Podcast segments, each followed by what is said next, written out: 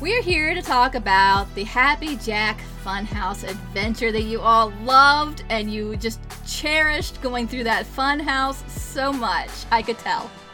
It was fun. Speedy turtles. I enjoyed it. I'm not sure how much. Well, Booch, it's hard for Booch to not have a good time. So, Booch was fermenting. You know, we're supposed to know True. what that means. He was fermenting. before before we get too deep into it, though, I I have an announcement that I something I realized yesterday that this after party marks our 200th episode of the show overall, including everything. what?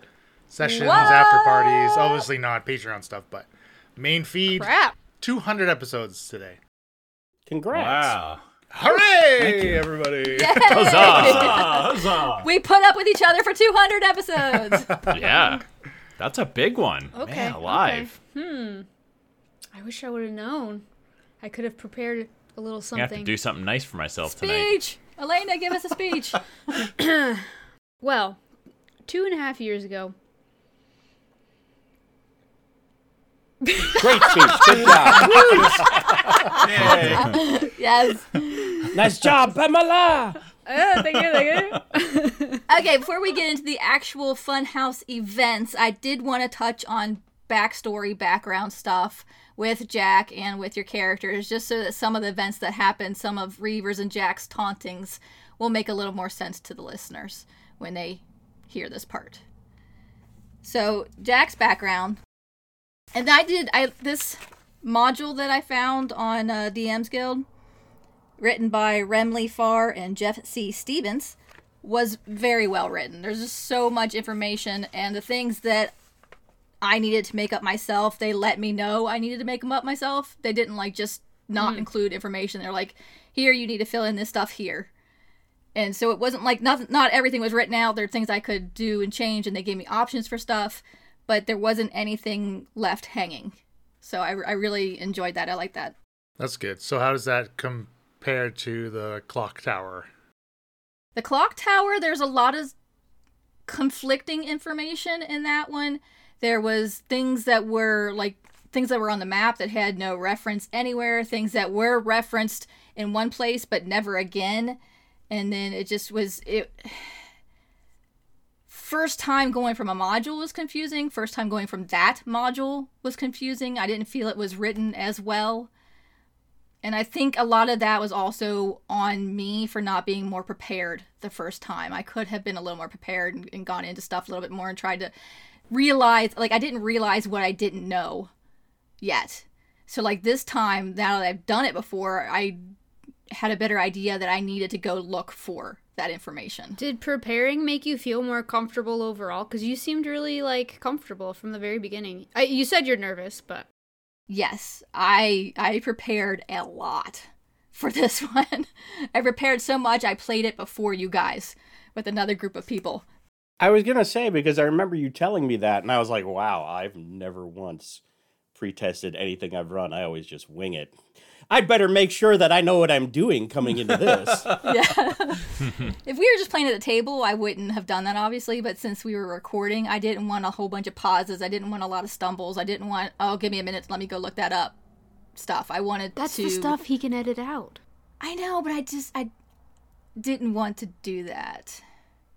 I wanted to have the answers. I wanted to make it a good didn't. experience There were for no you guys. pauses and no ums and stumbles. You guys. I none. wanted to flow well for you guys so that you could be more in it and not be constantly being dragged out by me like, okay, wait a second, let me find that in the book. Yeah, you did a fantastic job. I mean, it was incredibly smooth. I tried. I tried really hard. Uh, so Jack's background. And this is I'm just going to read it exactly how it's written. Count Strahd von Zarovich of Barovia led a life of such infamy and violence that he forever stained the surname von Zarovich. The unlucky others throughout the land who bear the name meet with scorn, prejudice, and in some cases violence. Such was the case for Vilma and Brendan von Zarovich. Having made a deal with a Vistani porter to leave Barovia, the newlyweds traveled to the Forgotten Realms, where they had their first and only child, a boy born with a crooked nose and poor eyesight, Jack. Jack suffered many hardships while growing up. As one can imagine, he was often bullied because his name and quirky nose. He also lived in poverty, his parents finding it difficult to procure meaningful jobs as Barovian immigrants. Jack eventually learned to use the infamy of his name to make a bit of coin. At first, he performed simple magic tricks in the streets next to the wooden sign that read Von Zarovich the Magnificent. Magnificent. I can say that. His tricks weren't very good, and his stumbling and bubbling routine was often more the entertainment than the magic, so the onlookers dropped a few coins for the laughs. Jack invested his earnings, purchasing better equipment, clothing, and hiring an assistant, an old woman named Reaver, a fellow Barovian. Reaver has had much to do with Jack's current success, and she has helped him procure many of the strange beings that inhabit his signature magic attraction, his funhouse. Jack eventually dropped the Von Zarovich from the title of his act, deciding to simply call himself Jack the Magnific- Magnificent. I'll get that one day. Due to the people's prejudices, this helped attendance, but not, but not by much.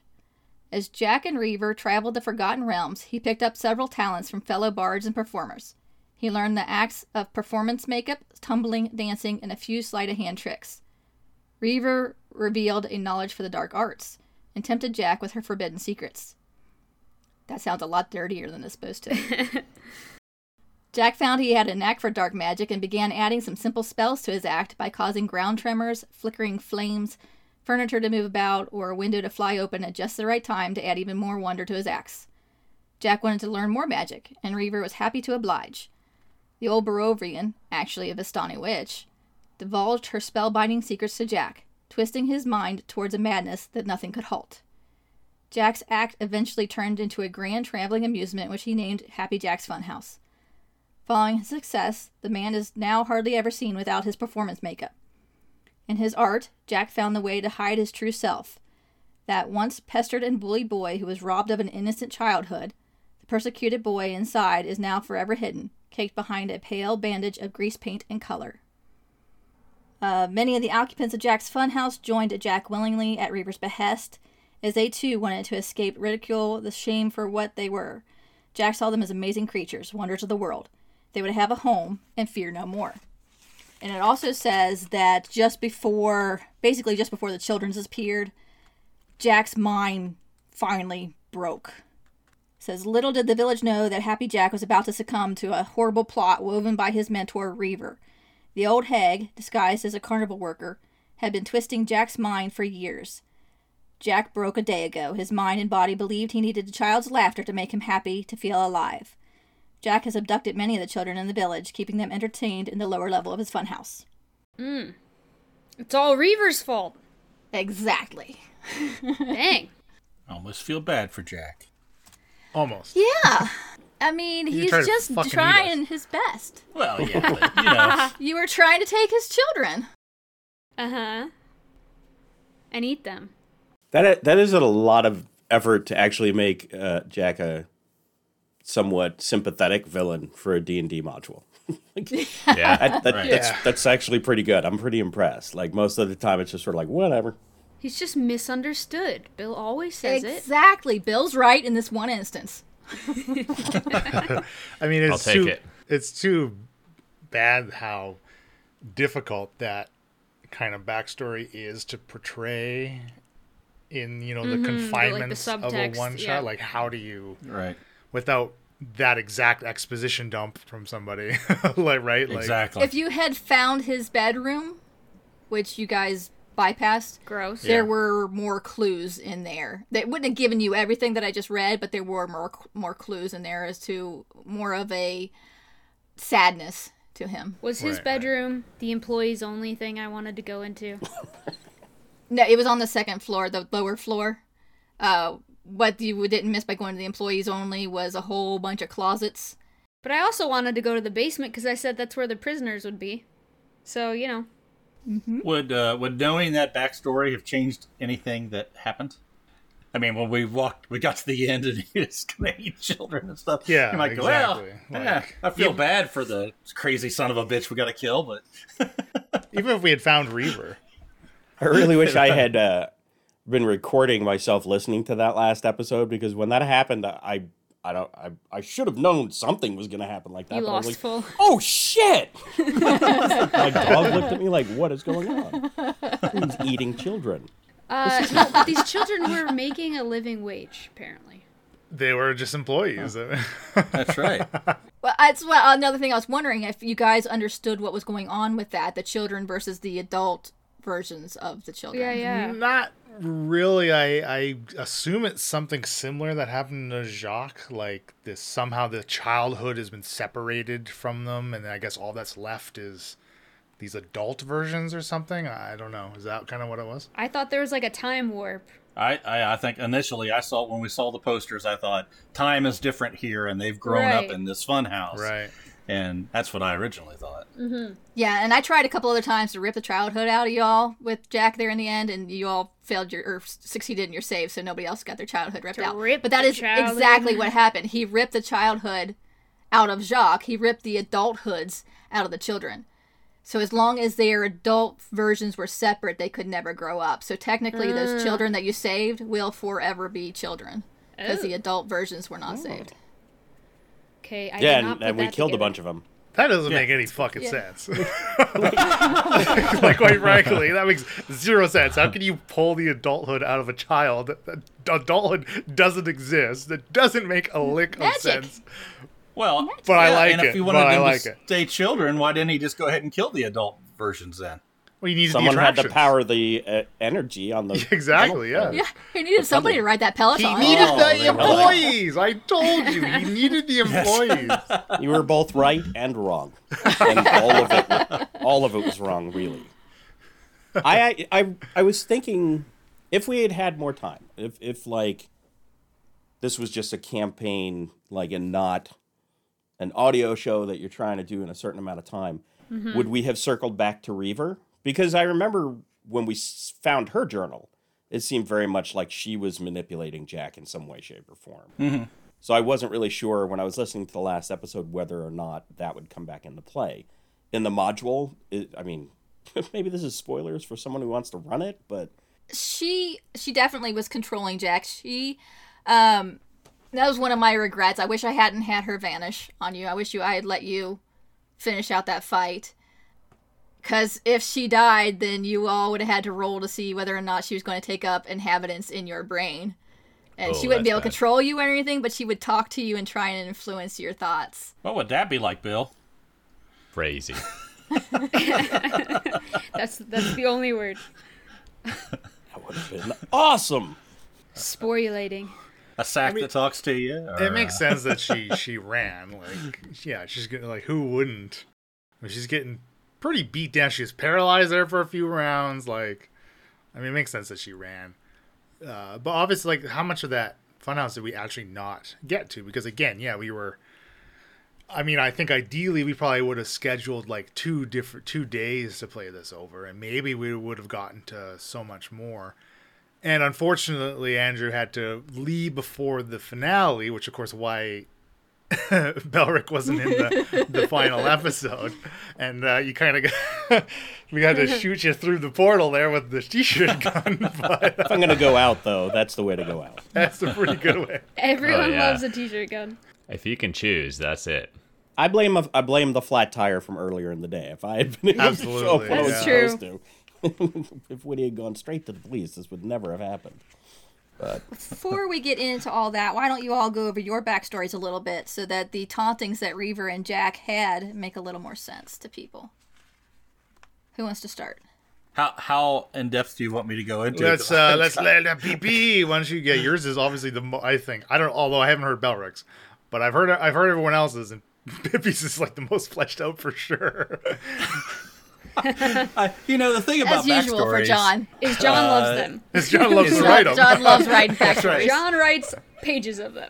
it's it's more for me to get into the character of like when people like creating characters, right? They they like to go look at pictures and and uh, for me it's just the backstory. But yeah, this is way too much for what came out for Pippi. Matter of fact, most things that I wanted to do didn't come out in this uh, one shot. But so you want me to just, Just do it. run Give us an overview. Uh, so favorite childhood memory type. So what I can't remember exactly what things that that you picked uh, you picked on with Pippi a little bit, but you know vaguely her favorite childhood memory was enjoying. Uh, she was a, in a traveling caravan and the vacations she had on the beach with her brothers and sisters. Reaver said, "Is what has died truly dead?" Mm-hmm. And she said, Are you feeling a bit under the water? Okay, so So you want to explain those? Sure. So let me look down through here real quick to see which things you were hitting on here. So that would be Right. And while you're looking, of course, before we played, Emily gave us each this kind of questionnaire of info we were to fill out for her to submit to her for her to use. So this is what we're we're reading for. It's like before Right. you Those go on a reality show, like at the psych evaluation, quote unquote, where they're like, "What's your greatest fear?" So then they can hit you with it later in that reality show to see you overcome, Is that what it's like? like fear factor, like whatever, right? Anyway, So yeah, I mean it's it's, it's sort of all interweaves here with Pippi. So she uh, worst childhood memory was she was uh, their family a caravan was attacked by brigands when she was ten years old. Her father uh, tried to protect us but was knocked unconscious. When he awoke, uh, he suffered bouts of rage and would lash out towards uh, the the children and their mother, and he'd become very depressed, confused, and could barely speak. Uh, we want this went on for months until one night he just disappeared and he was never seen again. And she assumes her father's dead. So I assume that's what you were sort of picking on a little bit dark. there. Frick. Yeah, she she had a, a, a tough uh, childhood. Um, worst adult memory. She well, let's see. I had a thing up here. Favorite adult memory. She met her true love named Alexi when in training alchemy school. Uh, she would spend time with. Uh, they would spend time together in a hidden treehouse in the veiled forest. It was a beautiful, peaceful time. The worst adult memory is to sort of kill all that. When she returned to alchemy school after a long break, she found Alexi in the arms of another woman. He said it meant nothing, but he she saw the guilt and shame in his face, and she left school that day never to return. So just trying to balance out, you know, the happy and the sadness. Is that why she's such a shitty alchemist? She she didn't really get to do a lot of alchemy. Boom, Yeah. gunshots fired. I mean, she couldn't hit a goddamn bronze arm of bard. Uh, that's that's true. I mean, I imagine with an uh, with uh, to do a lot of tinkering and things like that with Yeah. her, but it, it never really came up. Um, but I think you're hitting Emily on the things that scared you the most as a child uh, for the water thing. When I was very little, I was crossing the Timor River on a ferry. The boat was long but not very wide, so it was unstable in the swift current that day. The boat shifted, throwing myself and three other children into the Timor. The undercurrent was strong and we were all pulled under. I remember everything going black and breathing lungs full of water. I woke on a small boat miles down the river and from the ferry. A fisherman had seen me floating in the water and pulled me aboard, and by some miracle coughed, wa- coughed up the water and regained consciousness. Uh, none of the other children survived. To this day, I have a fear of deep water and being submerged. so that was the dark memory, which I think that's what they were uh, poking on. Yeah. As yeah. John's reading that whole thing and like not taking a breath, I'm like, I this is where it's John versus I fell off a boat, I almost drowned. Yeah, and there's more, but I think that hit on everything that sort of came up and. uh, for Pippi. So Pippi is, is is really trying to be a very positive, influential, you know, but she's very, uh, you know, unsure of herself, so she uh, overcompensates. Was the idea? I can help you. I let me help you out. Let me be that person. I, you know, and then not do a very good job at things. You didn't get enough she's- corn dogs. That was your first mistake. That's right. So yeah, that's that's Pippi. And I my regret is I should have never did that voice. But that's all right. So Andrew Big Belric got told by Reaver, "How big is big enough?" And also, uh, do you feel a crawling sensation on your skin? Eight tiny little legs moving all around. Blah. Yeah, so uh, I, I didn't go quite as deep. um, so yeah, the the little legs thing was uh, from one of his uh, worst childhood memories. Uh, Belric, there was a small grove near where he lived, and he used to love and go play to go and play there. And he fell asleep there once and woke up completely covered in spiders. So he absolutely cannot stand spiders, and probably like little soft touches like that would probably drive him nuts as well. And of course, as we found out during the show, Big Belric just wants to be big. That's why he learned how to, you know, be the runic uh, runic knight, just so he could get tall. And like he his like one of his favorite childhood memories was he had he had a uncle Ibsis uh, who used to stand him on his shoulders so he could see everything and be tall. And that's kind of his motivation for an awful lot of things. Um, he's got uh, he's got a height envy for everybody, which you know made most of this group like really a great fit for him because a lot of people were pretty short. Oh, true. Yes, uh, I did. I, I did appreciate finding Yared the stone turtle. For anybody who's listened to the Wizard and Lizards podcast, there was a turtle named Yared who met a horrible, horrible end. And uh, so when I did the backstory, I did include his childhood best friend was a turtle named Yared, who turned out to be a rock. But uh, that rock became helpful because it made an excellent missile aimed at the heads of kids who used to tease him. So that's Belric. And Bill Booch heard mushrooms grow and mushrooms die. And also, only one small spark is needed to create an inferno. Yeah. so, um, the one small spark is one of Booch's uh, Booch's biggest fears, because fire is perhaps one of the most threatening things for his woodland friends and uh, just the forest that he loves. So he's terrified of fire and wildfires. Um, and then his, I mean, his his mushrooms or his spore babies, as he calls them, play a big role in um, in his character and, and what he's interested in, what he values. So that's been something that he has been very, very, uh, perhaps obsessed with um, since very young age. One of his worst memories was the first time he was able to successfully sporulate some of his spore babies on his shells. So he got some of these mushrooms to grow on his shell, didn't realize that that was even possible.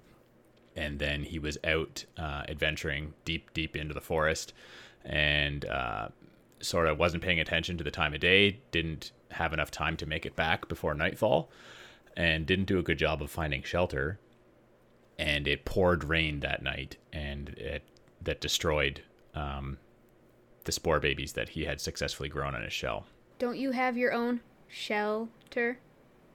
Well, I do, but There was no shelter for the spore babies. I know. I got Yes. it. I, I had to.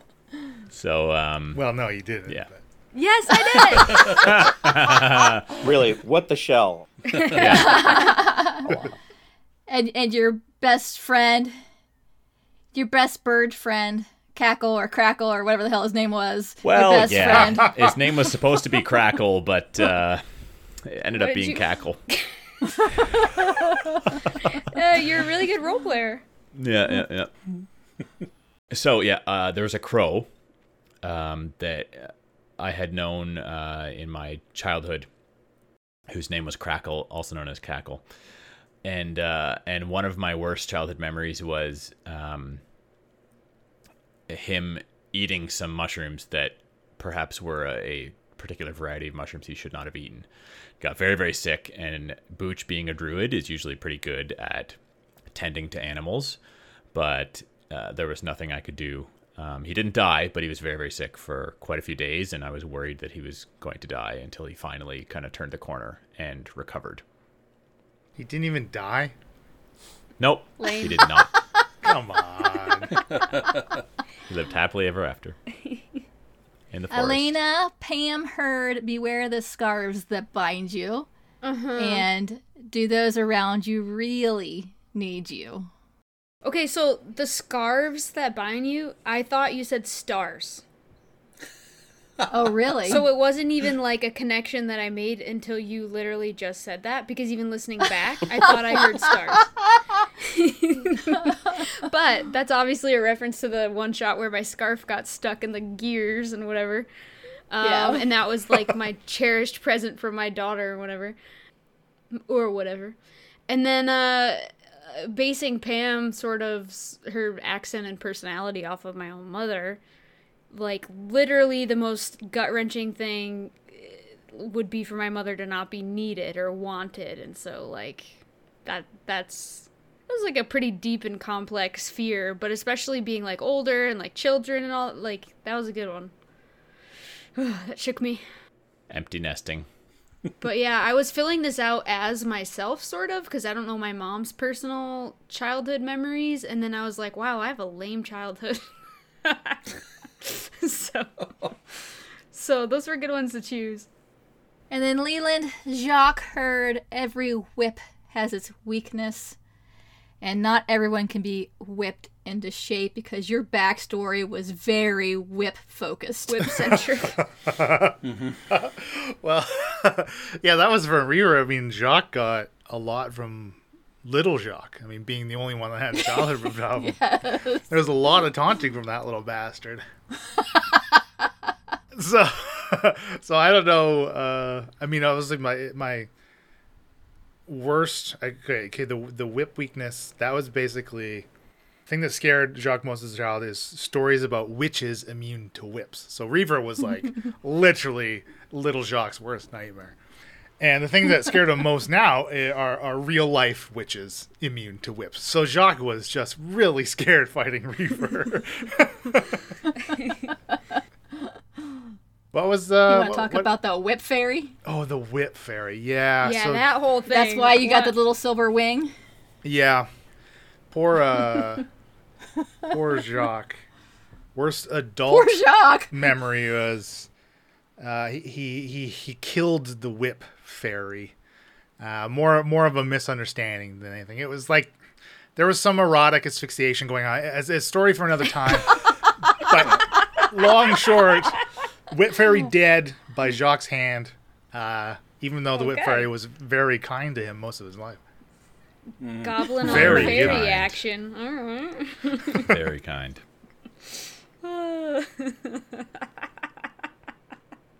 That was not the turn I expected. I think that was episode two where I found those wings, or part two, and then like there was a he had a Jacques had a tirade, uh, mumbling to himself, and at the end of it, Elena was just like, "I have no idea what you just said." yes. Because you started, like, literally the whip fairy came out of nowhere. I didn't see that explanation coming, but I'm also not really surprised. That's what the whip fairy said. Oh boy. Oh boy. Moving right along. So to answer the earlier question, what did you miss in the fun house? So on the first level, um, if you had gone down the employee hallway, which was just a simple lock, you could have easily picked or broken the Told door. you guys. Sounds complicated. It was a lot of closets. There was another one of the adult aspects of one of the children was in there. Um, and then just uh, Lots of platinum, Couple- probably. storerooms. No. And a lot lot more crap you could have found. So all the crap that you found, the reason I told you to keep track of what you found was to give to the Stitchling to make different things. That was the whole point of all of it. Uh, the other thing that you missed was in the top right corner of the whole thing. Um, so like northeast of that center circle room, there was a dunking booth, and one of the uh, there was another child in there, another adult aspect, and one of the there was three booths, and the third booth had rejuvenation water in it, so Jacques could have gotten his year back. It would have made him. It would make you younger again, as long as it's in the booth. If you try to take it out of the booth, it doesn't work anymore. Interesting. And then and, and then uh, north of the ball pit were just more hallways, and in one of the closets with closets, um, in one of the closets was a dress up suit, like a, a mascot suit of Jacques. Jacques. God damn it. wait, wait, who? Jack, the clown. and um, since Booch had done had fallen victim to victim to that uh, crown of madness earlier, he would have seen that. If he had seen that, he would have been compelled to attack it. And then on the second floor, oh, and there were some things I left out just because we did it all in one day, and if we had broken it up into maybe two recordings or something, which is what I will suggest next time we do something like this, because one day was It was pretty long. I was I was wiped Yeah. yeah, it was long. there were things that I cut out, like in the mirror maze, there was a mirror that had a juvenile green dragon in it that was trapped inside the mirror, and you could have freed him because in a, um, the closet there was a closet within the mirror maze that had a mirror in it that was like a one of those freestanding dressing mirror kind of things, and there's a portal to another realm in that mirror. So if you've been able to get that portal mirror up to the dragon's mirror, he could have left his mirror and gone into that and been free and happy. Hmm. would there be some benefit that we would have got from doing that, or just personal No, just satisfaction? just happy feelings. Yeah. Just happy feelings. We would have gained three levels at the end of the adventure. yes. 100 platinum. Your hearts grew three sizes for that. Only Big Belric's when he touched his rune symbols. Yes, there were sections of the of the uh, mirror maze that you missed. Um, there was in one part of it a poster of Happy Jack that if you had come near it would have come to life, and if you had taunted it and, or spoken bad about it or anything like that, it would have attacked you. The poster would have attacked you. Did the other group that you ran through this with prior, did they do all of those things or did they miss any of them? They actually, so they had a Twirtle also. Uh, Taco Maniac played a Twirtle, and Nice. he got bitten by Bubby. So he was a were hippo turtle Twirtle. And Okay. he just started to bust through doors. Any door he saw, he just ran through. Uh, so they went through the employee entrance and they went through all those closets and they also did not see the poster. They did see the dragon. Um, and then they made their way back around and came back to the front entrance to see the. So Ladder, nobody let the dragon ladders. Go then. They did. They did let Oh, the they dragon did, go. okay. Yeah, yeah. Really? I feel like that's a difficult um, little puzzle to solve, though. Like, how do you know to put the mirror up? Their DM gave them a lot of hints. Ah, Who, okay. who DM'd They- for them? Because Yeah, I don't yeah, remember yeah. the hints. Well, They Emily did not see the hints. balloon. They did Oh, not see the balloon room at all. They didn't go in there. Oh, well, see, the balloon room was much better than the dragon. Mm, yeah, I agree.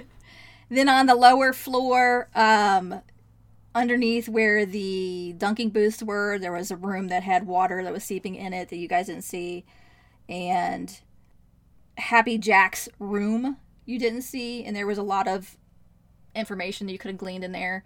Okay. Then also, I skipped a whole thing. There's a whole thing with the Am Viper, which is one of my regrets. I wish I had in the very first room where I told you all those posters with all the kids and Yeah. what their adult aspects were.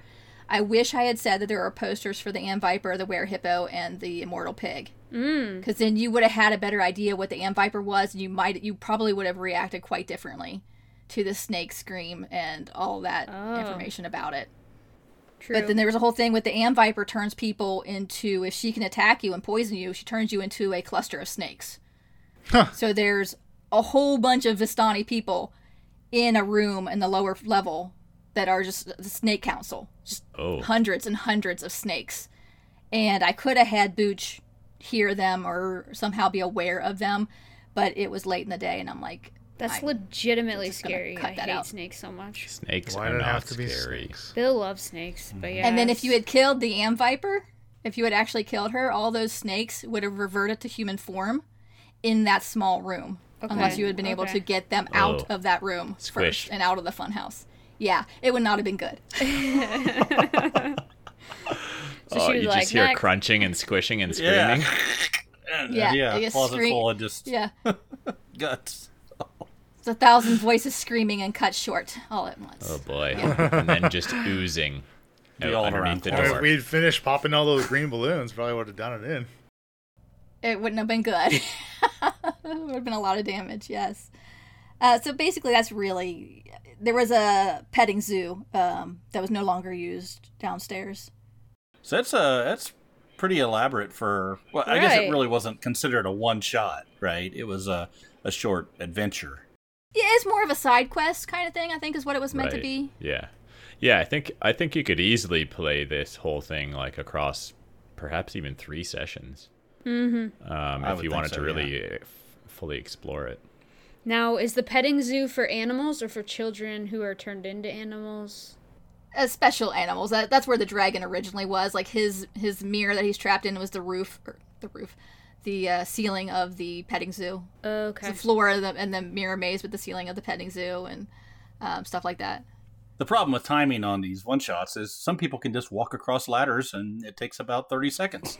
Others can spend an hour Yeah. trying to get across a ladder. Yeah. I, I think also if you were running it over several days, like the damage that we were incurring, or some of us who were having ladder issues were incurring, uh, you know, you stop. Like, okay, we're going to take a long rest here because Yes.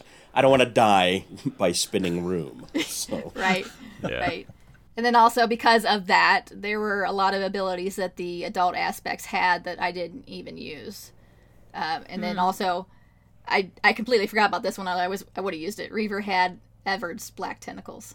Oh, That That's would have been rough in that hallway. That brings brings Yeah. back bad memories. The cool thing Yeah. about this one shot M was you felt like I feel and I could tell that you were so prepared that like if and when you wanted to skip things, it wasn't like like you just went with it and we wouldn't have known any different, right? So yeah, Right. it, Yeah. it felt very very seamless, it was which I still think, really good. like you're saying, Good. is is a um, consequence of M being Right. extremely well prepared.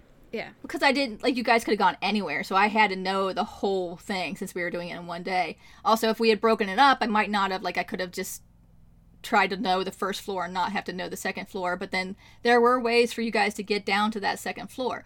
Every one of those um, trapdoors in the floor that you saw, they went down. There was a five foot square that went down, but then there was one a, a uh, one inch diameter tunnel that went off it. That's what the, how the snakes got around the whole fu- fun house through all those one inch tunnels were all over the place throughout there. But one of you could have potentially turned into something that could have fit in there and gone through. And then some of them went down to open places where you could have gotten out. Like there was one that came down by the slide. You could have gone down and gone straight to the slide. You See- never know. That always scares me. Like as a wizard, um, there there are ways that you could you could turn into a very small um, creature to go scouting. Um, and as a druid, you know, there's a handful of different ways you can pull that off. But then you're all by yourself. So like, what if you run into a terrible situation? Uh, It always like I'm always very reluctant to do that. Or somebody steps on you. Right? Yeah. Squished underfoot. What a way to go. It's better than squished in a closet with you know a thousand snakes turned people. I suppose. That seems like be the worst bad. way to go, really.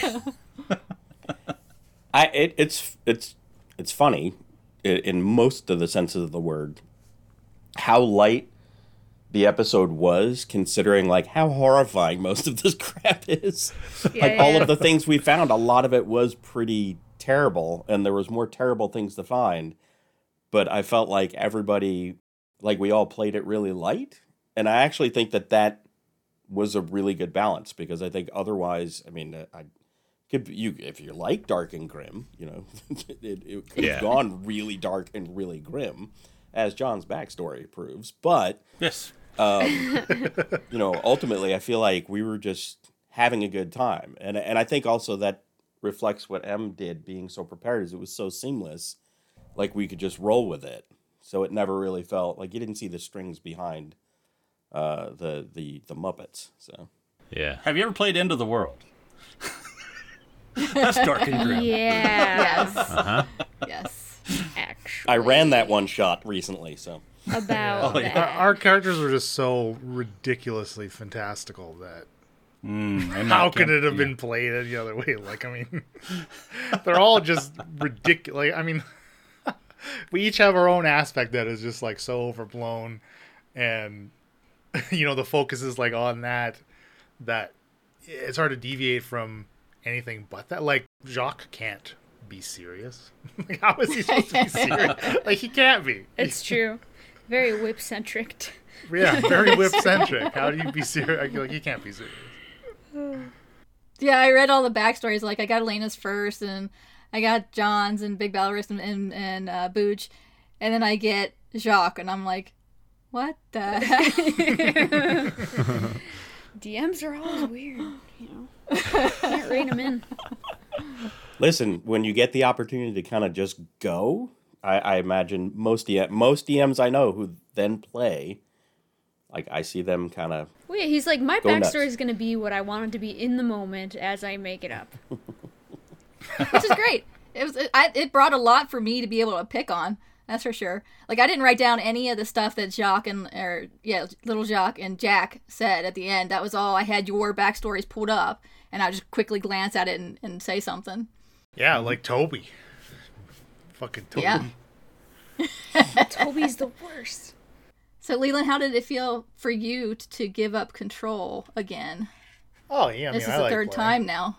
Yeah, no, I, I like, I like being a player. Obviously, I prefer uh, being a, a DM, but like yeah, like Elena says, like I like making stupid ass characters, and so I have fun playing them, right? So it's good. It was good, and you were. Can you can you squeeze another class in there on on Jacques? Or well, I don't know if his Are you stats. tapped out? I don't know if his stats can really handle a sixth class there, but But, but when you decide to choose those hit dies to get your hit points back on a long rest, you do have a pretty significant selection. Where there's a whip, no there's a way. unfortunately, he doesn't Exactly. have uh, the strength for to, to to be a barbarian. Otherwise, I'd have one of each hit die. I could just have my choice. I mean, just because you don't, uh, yeah, I guess according to rules, you couldn't do it. But Yeah. you know, to the to the right DM, if you if you convince them of your ridiculous backstory, which is ridiculous.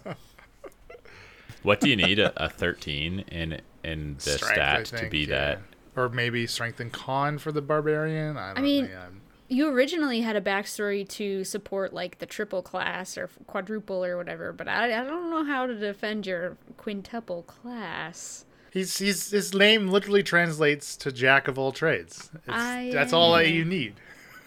Oh, you need you don't need paragraphs, people. No, you know, as, yeah, no. I mean, he's adopted. His his adopted mom gave him his whips, and his siblings are very proficient in their own area, and he wanted to emulate his siblings. Yeah, well, astrophysics is a little different than whips, but we'll take it. It's fine. Yeah, but it's the same theory. It's the same practice. In, in One of them's practice, a rocket surgeon, I'm pretty sure. So It all comes out in the wash. I'm trying to figure out astrophysics and whips, but you know what? I'm not gonna say. Well, I'm when not you gonna curl a whip, it, it's like circular, like a planetoid, and then from I think I there, it's specifically really said I wasn't gonna ask. You don't need to. So, did anybody have a part of the funhouse they liked the most? The pig. The pig was great. Oink Fat. Oink Fat the pig. So when I played with the other group, Britt played, and she was a druid as well. Yeah. And she found Oink Fat, and some from somewhere produced a baby Bjorn and carried Oink Fat on her front around with her the rest of the fun. That's amazing. and she tried to save him. I mean, honestly, I I think I like watching everyone else fail at those spinning things. the tunnels. Yeah. Pretty yeah, having a having a huge, um, heavy uh, shell on your back certainly is not advantageous for those sorts of things. I like the balloon room. Yeah, the balloon, Balloon- room was fun. Yeah, Balloon room yeah, was yeah. fun. And and the ballroom. Actually, both of the not the ballroom, but the uh, room where the ball was flying out, and our fisherman friend. Like those Yeah, were, those yeah, were yeah, yeah. interesting. The spinning platform. Yeah. You guys weren't in there long enough for the platform to get up to speed, because then you would be like stuck to the wall. You know those Oh. uh, carnival Like rides where you're like Rabbit stuck on the yeah. wall. That's where Yeah. I thought it was going, but Yeah, You know, didn't let it we go killed- long enough. we killed him hard. I was like, So- I'm out. I just kept going. I almost had Reaver reappear in there. Oh, But I knew you all were down low on hit points, and I thought I probably shouldn't. just to cackle and torture us and disappear again would be. Uh, no, she probably would have killed one of you. Well, yeah, we didn't have to fight, is what I'm saying. I actually Uh, no, like she the would've- uh, final fight with Happy Jack the best. Mm-hmm, Uh, that was really great. Uh, mostly because Little Jacques was there. That was really fun to get to role play. Yeah, that was really fun to listen to. That that was a that I mean that episode was a lot of fun to listen to, and the uh, just the the way you guys worked through the the stitchling and and what she was going to produce, and then to uh, like the the way that the alternate reality got set up, and that and that whole fight was really a lot, it seemed like a lot of fun. I was fantastically jealous the entire time. I was like, I would I would have done this. Go kick your car tire real quick and Yeah, come back. mean, make you feel better. There are two options for where that could have happened. So where I took you was the basic Barovia, where there wasn't like it was just the meadow or whatever with the tree. Mm-hmm. I could have also taken you to like a Candyland Barovia, where there were gumdrops and candy canes coming out of the ground, and things could have like popped up from underneath you and caused all kinds of havoc. But I felt overwhelmed by having to manage all that, so I'm like, no, we're going basic. So oh, I hope that doesn't disappoint you knowing about Listen, that. But it put us in a field. much We're for in a field. We don't know that there's another alternate Candyland. You know, that's the cool thing about DMing, right? Yeah. We don't know. and then they wrote so many different variations for Jack. There were so many different powers I I chose for him. Like I went through and said I want him to have this and have this and other things. Like eating of the kids was one of the variants. Um, that was just something I that they offered to say if you want to make Jack a little more powerful, You have would him do choose this. that. I thought it was pretty cool. it was a good choice. It was scary, man. Oh. and then you put them to sleep and made them easy That was a good targets. Yeah, well, Pam's always trying to be helpful. Do you have any part of the funhouse that you did not like? What was your least favorite? Ladders. That's what I enjoyed. You can't can't make a roll. They'll kill you. I I it was uh when Andrew left, like I was like, oh you know what I mean? Like because we kinda knew that he had a, a heart out and like tr- just trying to work it like you did a good job working it in there, but like it just I was like, oh Oh, thanks. I yeah, I was bummed. yeah, I felt bummed. The rest of it was like just entertaining in my mind.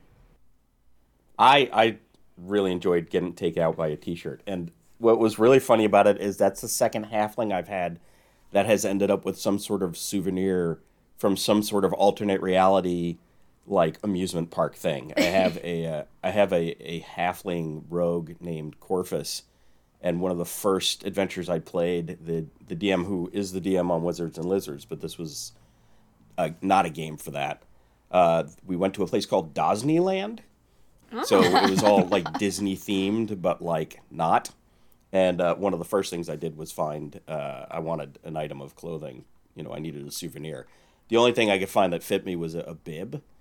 Uh, But uh, Chesky actually said, as long as you're wearing it, it's so distracting that you had a plus one on AC. So Corvus still has that bib, and uh, he wears it proudly, and it says Disneyland on it. So now I have halflings because Big Belric, if he ever makes an appearance, will be wearing that T-shirt. You know, you know, I mean, he died for it, so I can't remember, but did we say what was on the T-shirt? Happy Jack's face. Happy Jack's face. yeah. Yeah. Jack. Okay, Because Happy you Jack's used face, it. okay. You it's used the happy it, uh, jack hole. That's right. Use it to activate the portal Yeah. with the mirror that somebody just happened to pick up. Right. That stitching list, uh, like there's a lot of stuff. I, a lot of things we could have made that would have made that little final fight like easier for us, obviously too, right? Because Right. of all of Yeah. Jack's resistances and stuff like that. Yeah, you could have had her made other stuff. Yeah, but we didn't We have didn't the have a shit, lot of the so items. Yeah, we Yeah. were There wasn't a, there wasn't a single other thing we had on us that we could have had her made Oh, really? at I the didn't. time. want- We would have had to go Um, and look yeah, for 'cause- other stuff. Ah. Yeah. You you missed like almost all of the closets. Well, Right. Exactly. Yeah, crap for you to exactly. find. Pam wanted to go to the closets. Well, we didn't have mom. another. We didn't have another five hours of ex- exploration Listen, time. So Mom knows how to go shopping and get get exactly what her kids need. Okay, There were several places we probably could have gotten a severed head, but that's true. that is true. Oh gosh. once once we embraced these kids don't want to be saved, we're going to kill them all. It was nice that we were able to, or that you were able to save them at the end, because I was sort of like, eh, showing back up to this village after this is going to be Yeah. really awkward. yeah, so we saw your kids, but they were old and assholes, so we killed them. Yeah. So we're sorry. Your kids Except don't you know what? wanna If be you go saved. back Here's in, one of there's a there's a somebody's kid is on a stationary bike. right. Good luck getting her off it. Yeah. Sorry, She will not chop sorry. you up with her cleaver. Man. Yeah. So I guess what we've learned is always take severed heads because you never know when they're going to come in handy. I mean, Right. we usually have a few severed heads in our bags of holding. they're still attached to dead True, bodies. we could sever them. See, that's just uh, that's the shelf of opportunity of severed heads, Yes. less than the yes, shelf of yes. shame of severed heads. That's right. Next time Shaft sees a severed head, just put it in the bag. That's right. There may be some in there. You guys don't know what's in that. bag. That's you did I mean, just it's- buy it, so I don't know where you would have gotten a stash of stuff. The Stitchling's a really cool entity, like as a concept. It's very interesting. Mm-hmm. Yeah. Yeah, I liked it too. I Yeah. thought for sure we were gonna have to kill it. I was I was ready for that. I was so worried you were gonna attack. Was there any other way to get to Jack? Mm-hmm. Yes. Okay. So if you had gone to his room, like you would have, you would if the Stitchling hadn't opened the portal for you, I assume you would have continued exploring. You would have eventually found his room, and in Right. there there is another portal. to Okay. Was it down on the same level? Because we did the we took the slide all the way Oh, down. Oh right. there. Yeah. Yeah, it's on the lower level.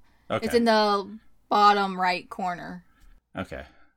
A lot of the hallways on that second floor looked like they were blocked with the sores.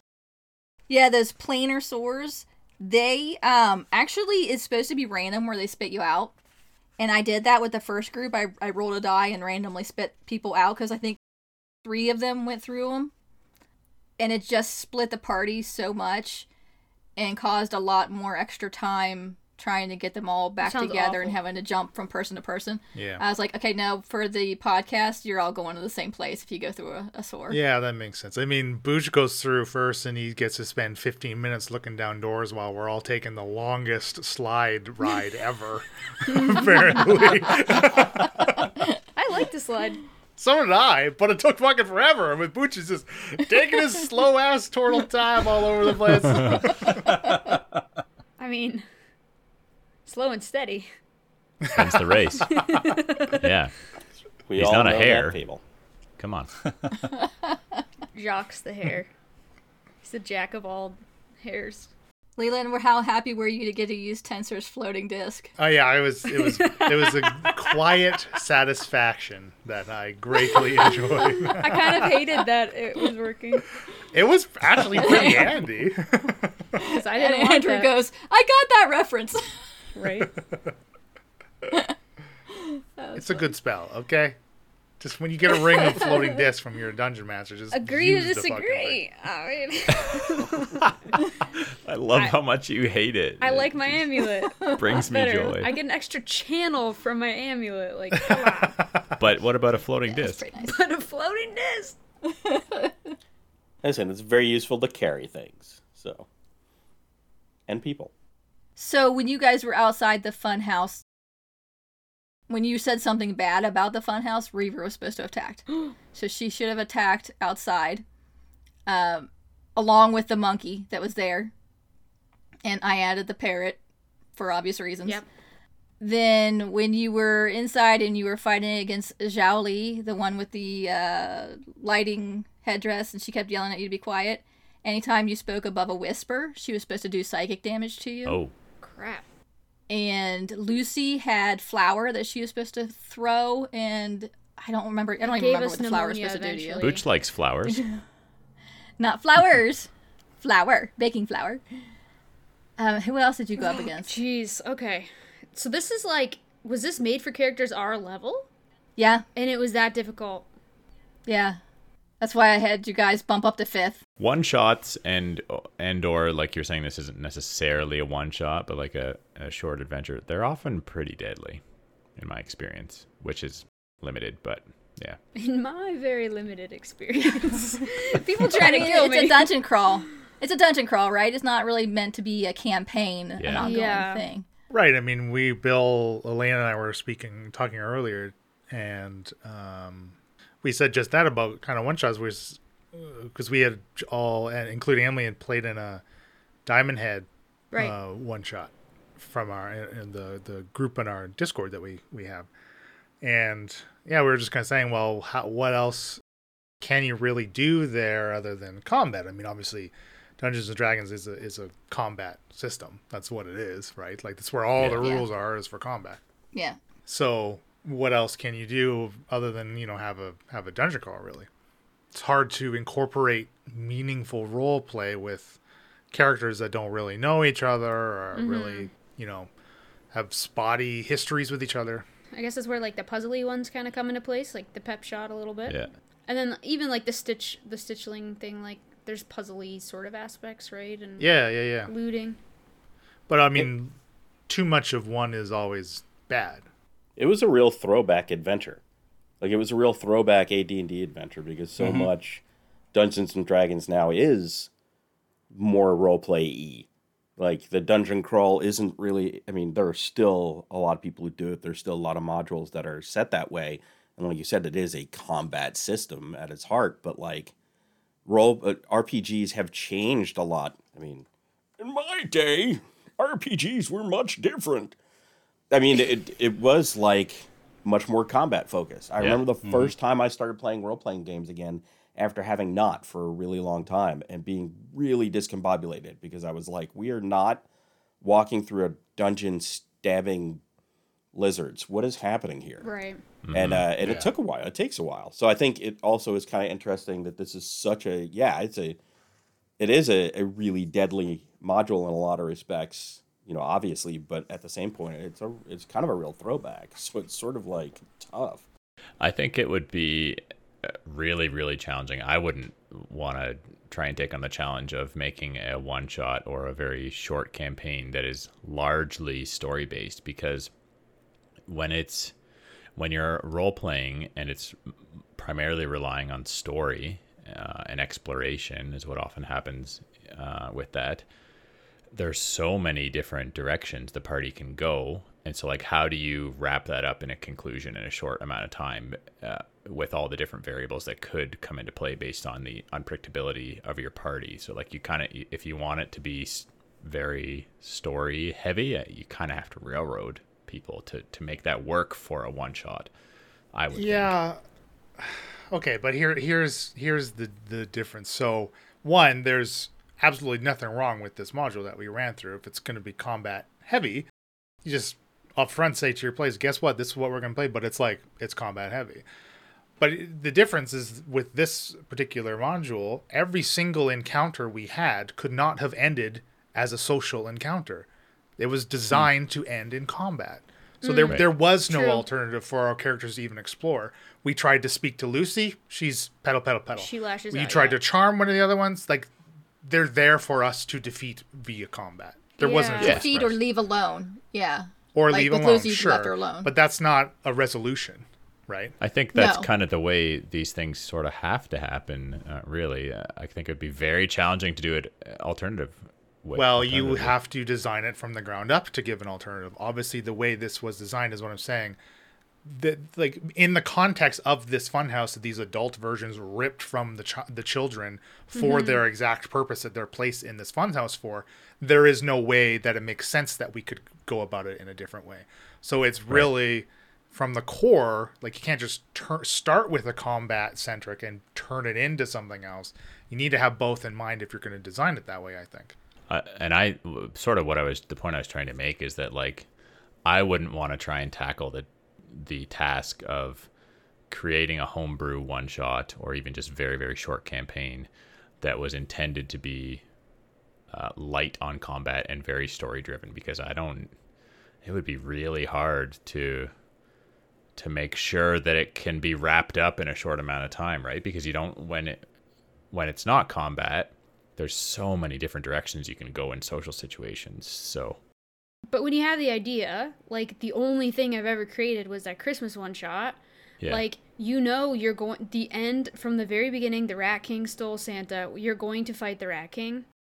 From there, depending on what the characters do, they could fight this, they could not. There's a lot of role playing that happened because there's like this world that sort of everyone already knew and related to, right? Like this Christmas, the North Pole. Yeah, and you had a pretty closed in world though. With Yes, what we couldn't true. go on an offshoot over Sure, that you way. go that way, like I'm screwed. But and that's sort of I have guess to the throw up point I'm making you throw up. I, Yeah. I I can speak to this a little bit because I do run um, games for a comic book shop locally. So I just started doing that.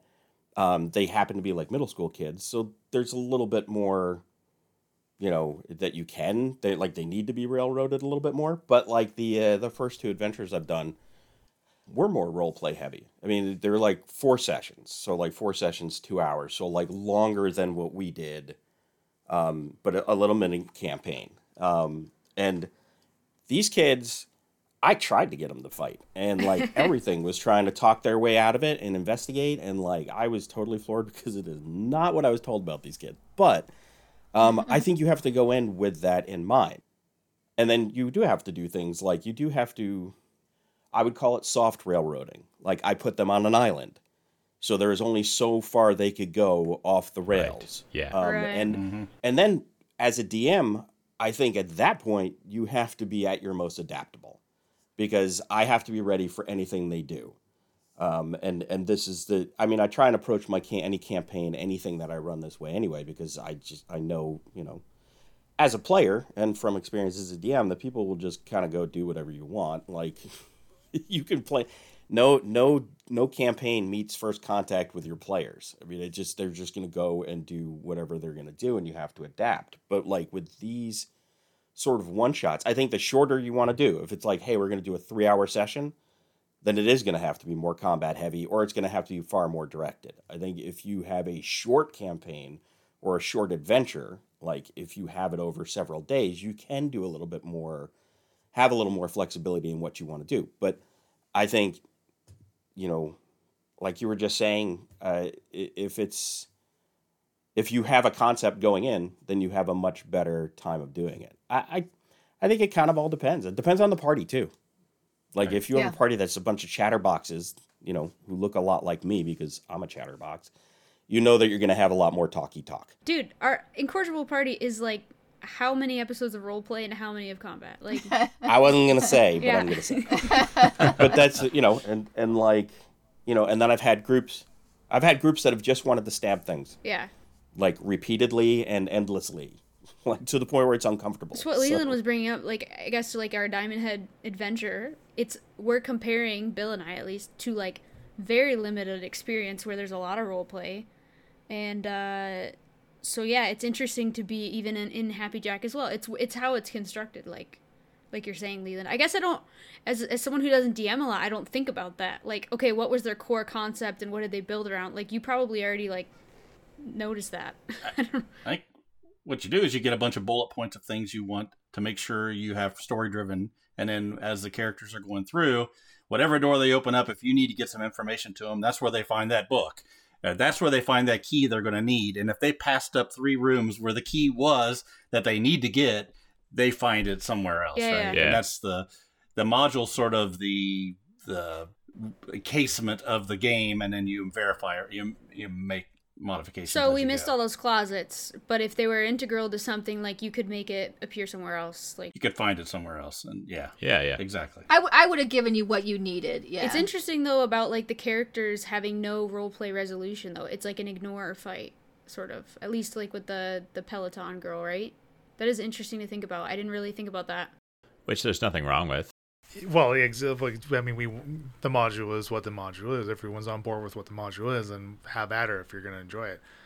But I mean, I think sometimes a social encounter can take far less time than a combat encounter because just because of the way combat's run. I mean, That's true. that final episode, unedited, that was like an hour forty minutes of recording time, and it pared down to an hour Right. because it was majority of combat yeah, yeah. where you could have a 30 minute social encounter and a two hour combat and come to the same conclu- or different or similar conclusions possibly right so yeah. i don't know i think i agree bill that is that's incredibly difficult to build as a as a one shot if you're aiming for like four hours it's a it's a difficult thing to judge as far as timing goes I wouldn't feel uh, up to the task. That's for sure. i sure. think it's sort of like when you're cooking a meal and you try to get everything to end at the same place right so you gotta you gotta scatter things in and you gotta start the the eggs before you start the whatever and trying to mold all that together if the combat's taking too long and you need to get it done because your time's going to run out people run away right uh, or whatever it is to, to adjust the timing but that's tough that's a skill for sure This was like so enjoyable, Emily, though, because I could tell that you were enjoying yourself and like knew what you're doing, which like helps to know that you're not like stressing out. Just like as a friend, right? the all the preparation really paid off i think because like you said i was more comfortable with this one because i knew the answers and i'm not i'm not a think on my feet kind of person i'm not good at that um i, I need- disagree, I need planning well no i mean i How many times has. Shakara yelled spontaneously and perfectly? that's different that's because she's yelling at me Oh, that's true. That's true. and that since we're so used to that it's like natural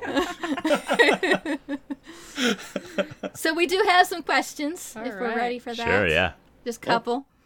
Uh, Britt on Discord asks, "What did you like and not like about your character? More specifically, how you felt your character was suited to this adventure." I'll go. Uh, I took an artificer for the first time because I've never played one before, with the hopes, like I said earlier, I wanted to do more things like uh, build, build trinkets and and do that kind of thing. And uh, I didn't really do it any justice because I just got caught up in the, the moment of the game.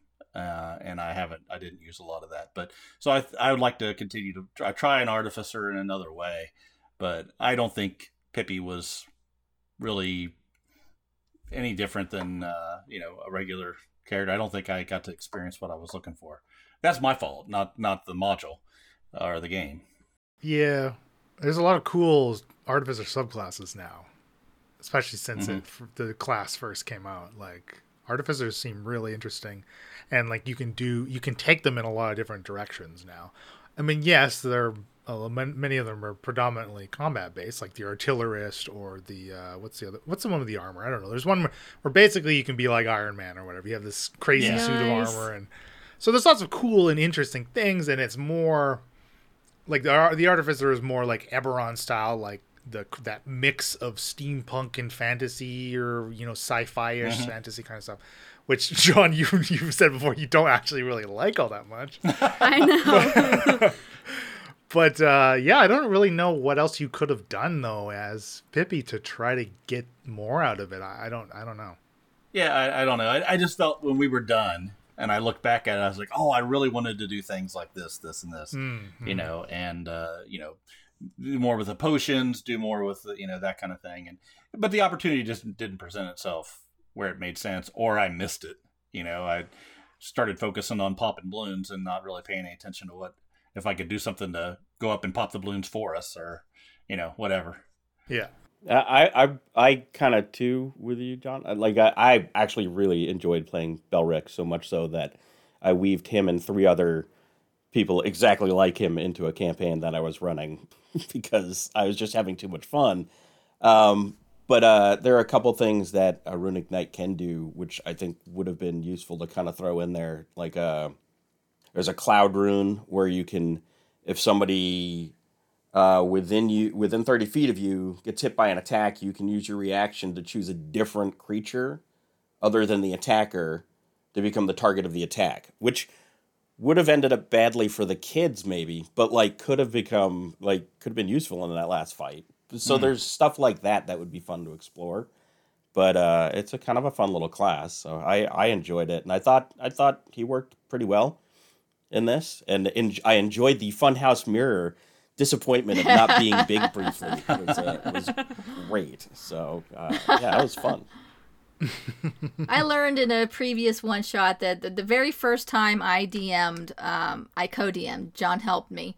And the only reason it wasn't a TPK was because John convinced me to not.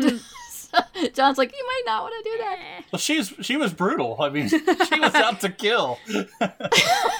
There were traps in that one as well, and they went off and they went off and they went off and they went off. And it's it is better that a trap goes off once.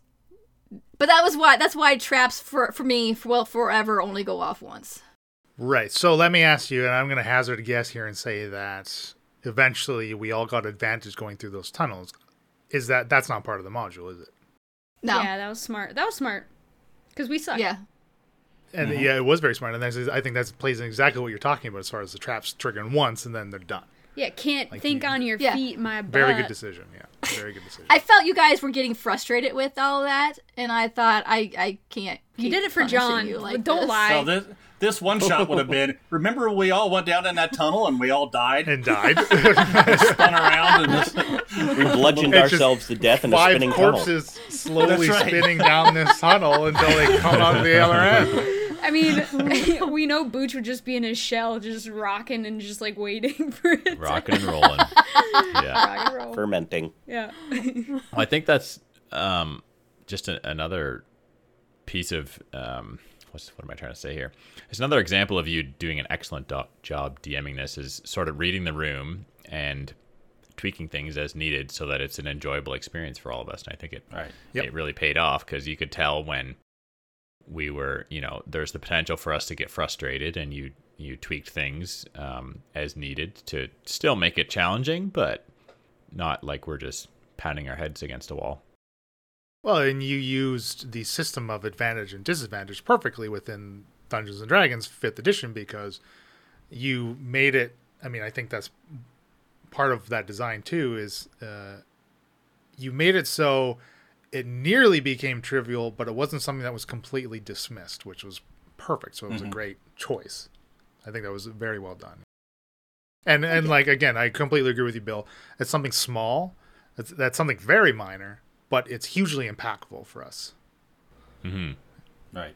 Anyone else uh, want to talk about their character? You know, what do you like and not like, and specifically how you felt the character was suited to this adventure? How adventure? it was suited? Sure. Sure. I kind of uh, the reason I originally made Booch, which was a long time ago, You made because I Booch? felt I was always interested in. Um, This has been discussed on mic. and you can edit that out, right? Um, He can. he won't. I distinctly remember hearing me say, Leland edited that out during this one shot Yeah. in in the uh, finished play. Yeah. Leland's like me. If you give us good stuff, you're screwed. Exactly. It's it. What I what I did edit out in that instance was me saying nope. Classic editor. so Um, when anyway. Elena and Jessica create a Booch, Oh, shush. so, when Booch was created, when Booch was created by me and me alone, I wanted to. I wanted to be a druid. Well, I think. Anyway, I I had talked about wanting to be a druid, so that's partly why Booch was created the way he was created. Whether it was me who created him or other people. Anyway, um, long story short, I wanted to. Is it? is it? I don't Well, not at this point. It ain't. Thank God you're the We one who haven't said got to the story part yet. listen. Anytime Bill speaks, put it on two times. You'll listen faster. It's fine. Yeah, I, I I haven't done a whole lot of really druidy stuff with Booch as far as like wild shape and that sort of thing, which is partly what I envisioned would be interesting about a druid, and I really haven't. Do you think that's because that you didn't much. choose to though? You could have.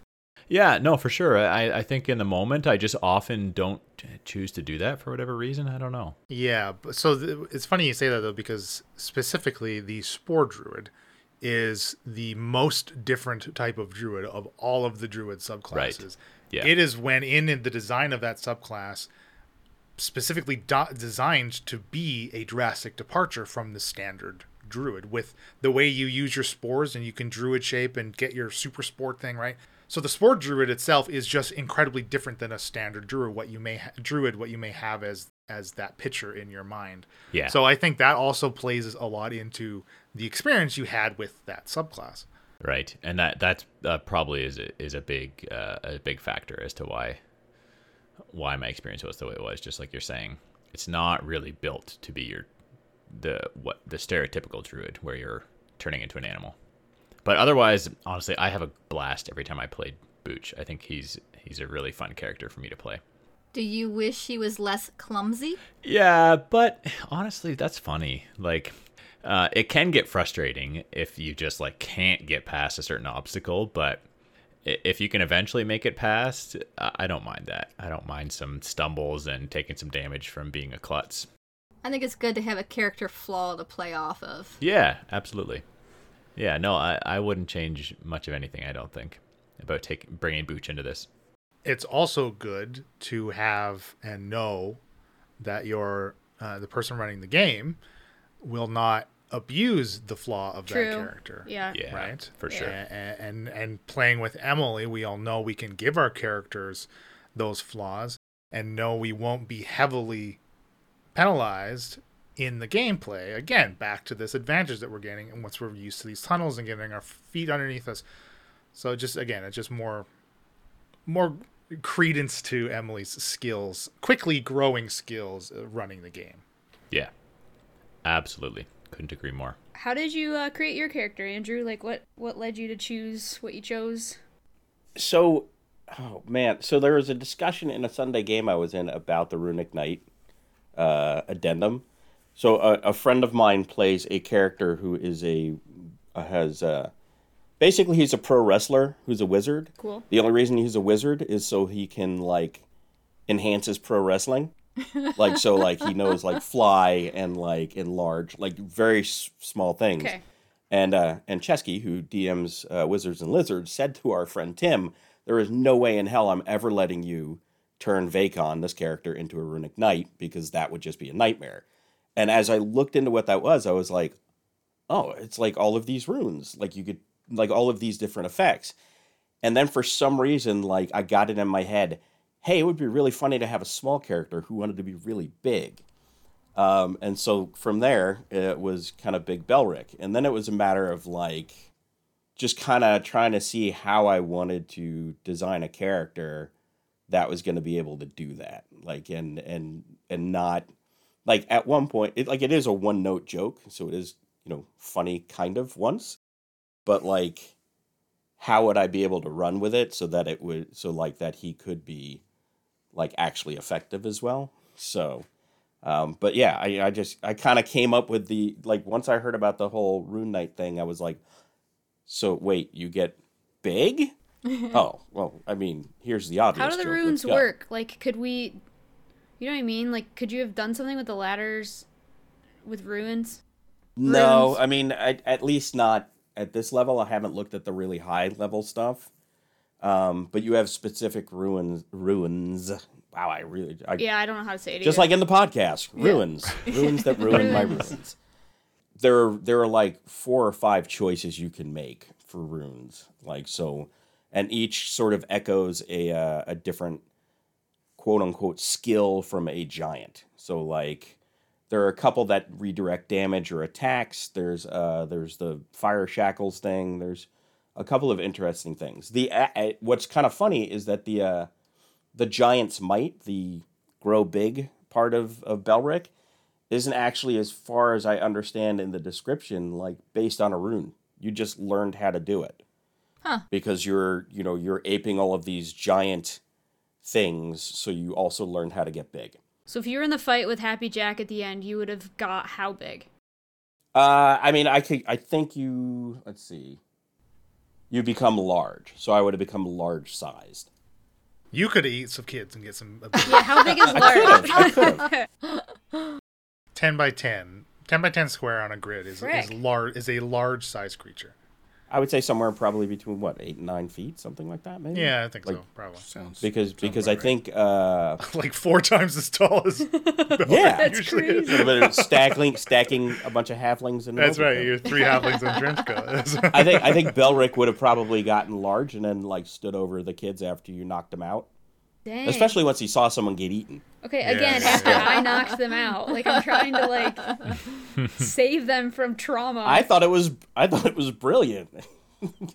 I mean, I guess this goes into eating my answer. My answer is that Pam is super suited for this thing, but she unknowingly did bad things too. It it actually it wouldn't have changed anything because Okay. the kids were crowding around Jack. They were doing that themselves. It wasn't like he was holding them there.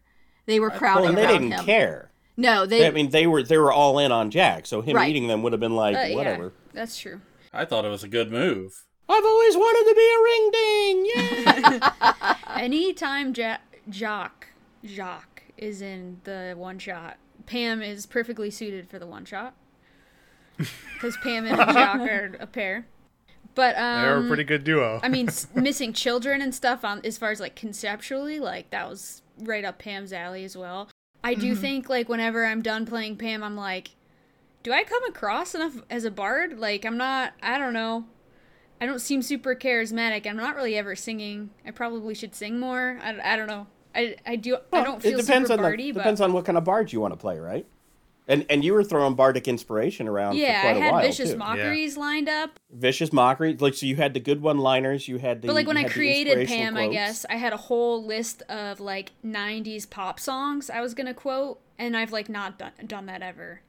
But I was like trying to be like, cause that's when my kids were growing up, so I thought the Spice Girls were super cool. So like I know all their songs, you know. Like anyway. If you wanna be my lover. But yeah, that was fun. I, I like playing Pam. I, I would like to resurrect Pyra at some point because I like speaking like Pyra. Do all of your names like have an emphasis on it? So Pam Pyra. and then Pyra. I don't know. Pyra's an old fire genasi. Yeah. Leland, what do you like and not like? Well, I mean, Jacques being a rogue fighter, wizard, ranger, monk is suited for any situation. So obviously he's perfect no matter where you slot him in. And there's nothing that I dislike about Jacques. he came in, he did what he does, he whipped. I mean, I crit twice, I think, back to back whip shots in one of the episodes. He came in, he whipped, he conquered, he left feeling pretty good about himself. So that's a win. I should introduce uh, Jacques to my friend Tim's uh, wrestling wizard. Yeah, Vacon. dude. I think they would be awesome. I think they should be a great. They would be a great tag Jacques team on the ropes with his whips. How do you explain little Jacques not having a French accent? Ooh. Well, I mean, that's uh, that's again, that's that's not something that I really we have the time to get into right now. Oh gosh. Uh, may, maybe one other one, one another one shot. That's what you say when you don't have paragraphs of backstory written. We don't have time to get into it right now. Is is code for Emily can't do a French way to- accent. Oh wait, wait. Can you gi- give it a try? Give it a try. Let's go. Nope. I'm, I honestly think that Happy Jack is just a future version of Jacques. I think that's what ultimately is is, is the actual answer. Oh gosh. mm, I okay. No, no. Pam doesn't want that. Oh gosh. You just have to say everything getting higher every time. I don't ever want to go to a funhouse, honestly, ever. In real life. I'm not sure I've ever liked fun houses to be honest. I've gone through a few of them and thought to myself, uh, this isn't for me. Although I do like um, those things that pop up around Halloween. Haunted houses? Yeah, that's the thing. Those That's the word. things. That would be fun to do as a one shot at haunted house. oh, dude. Yeah. Emily, look into mean, it. You, you would, could you would I be mean you great could at it. potentially like almost reskin Happy Jack's layout ish, right? Like it would need to be something as massive as that, really. Like, right? someone should do a one shot of a haunted house where, like, you literally don't stop setting off traps and you just let people die. But they can come back as a ghost monster that haunts the other players, Yeah. becoming part of the haunted house. I was kind of curious if there was uh, some of this that was inspired by it, I wonder that too. I don't know. It didn't say anything. which is which is fine.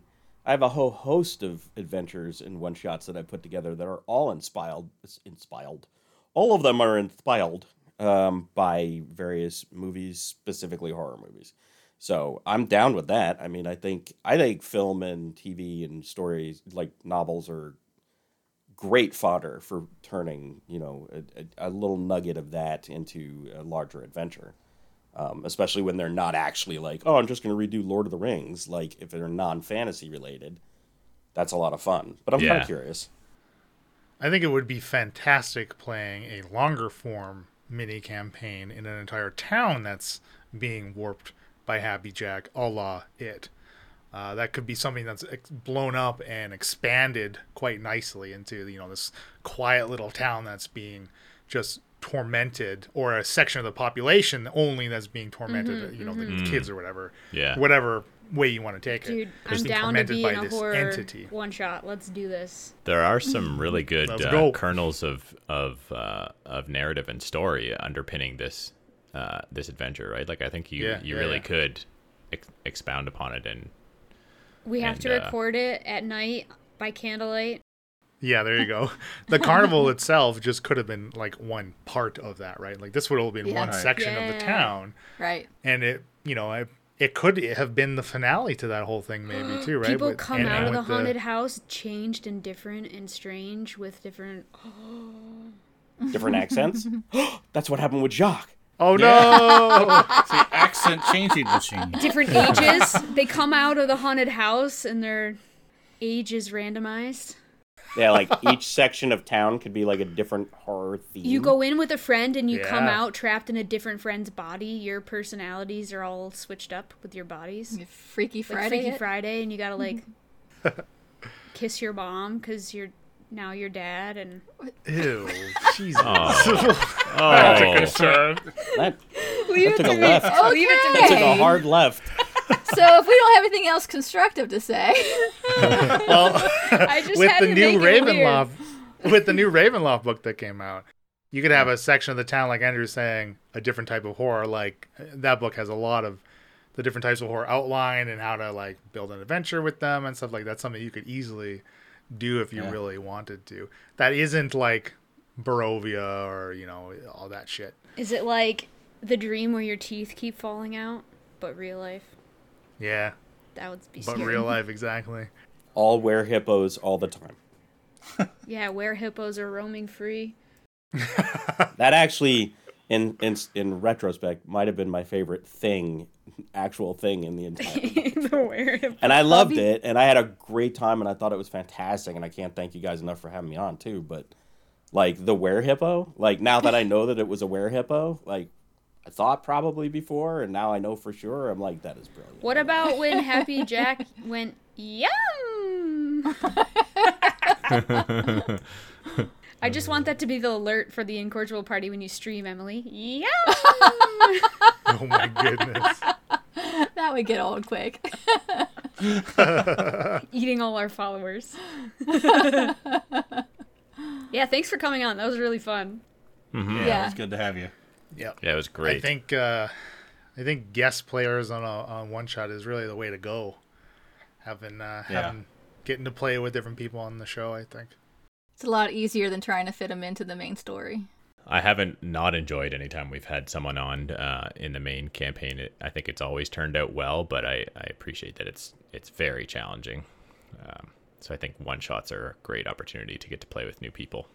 Yeah, I think it's tough because you you know you don't want to make it mean too much, but also you don't want it to be meaningless. Like you don't want like someone to come in and be a bartender, you Right, know. right. But you also don't want to be like, hey, it's the head guard of you know this castle. It seems important, and then we never see that. person Listen, the again. So, guards and the that's bartenders alike, NPCs in Aspire are very important, you know? Some of them.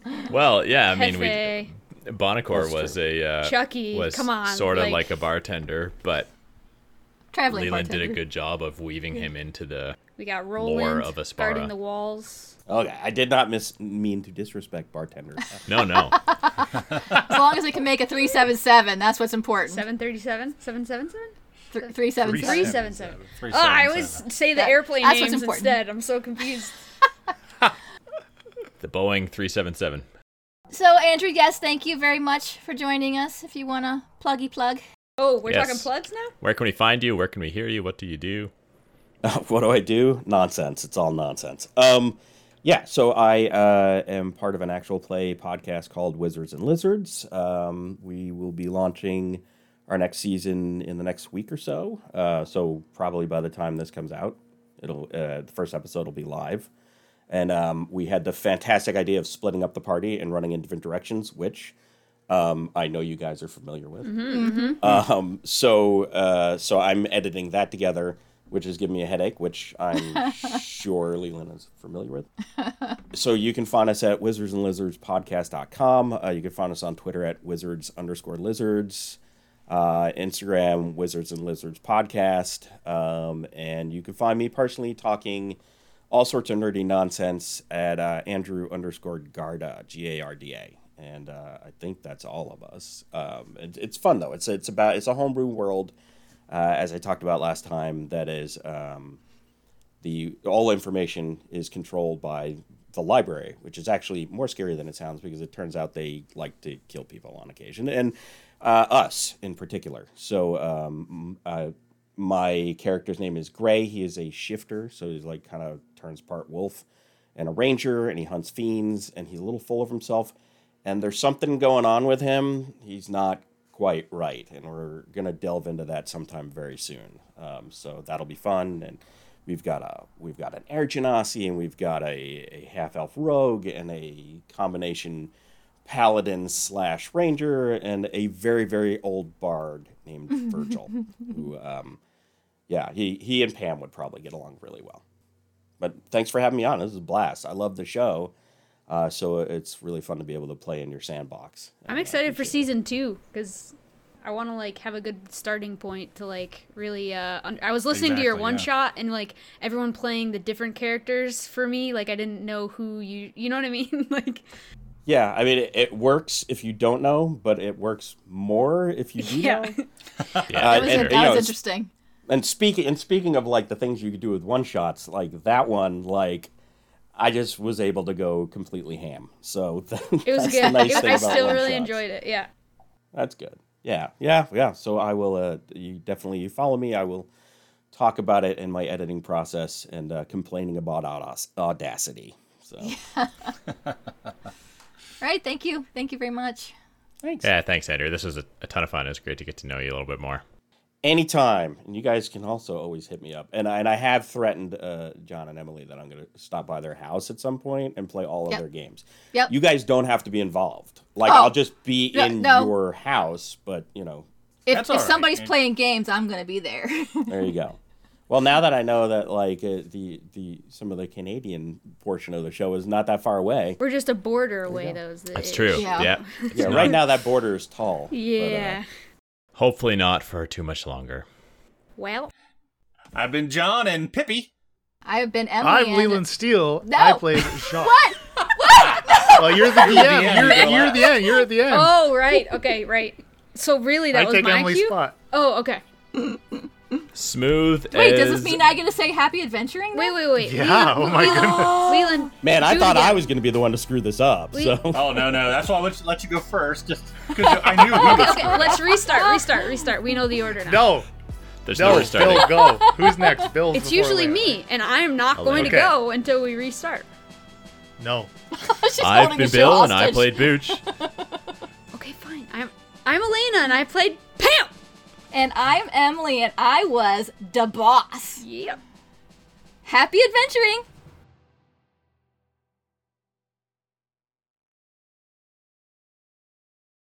So when we do those uh, little previews, and we were talking about the pig, my mom, who follows me on Twitter but does not listen to the podcast, messaged me privately and said, "Miss something.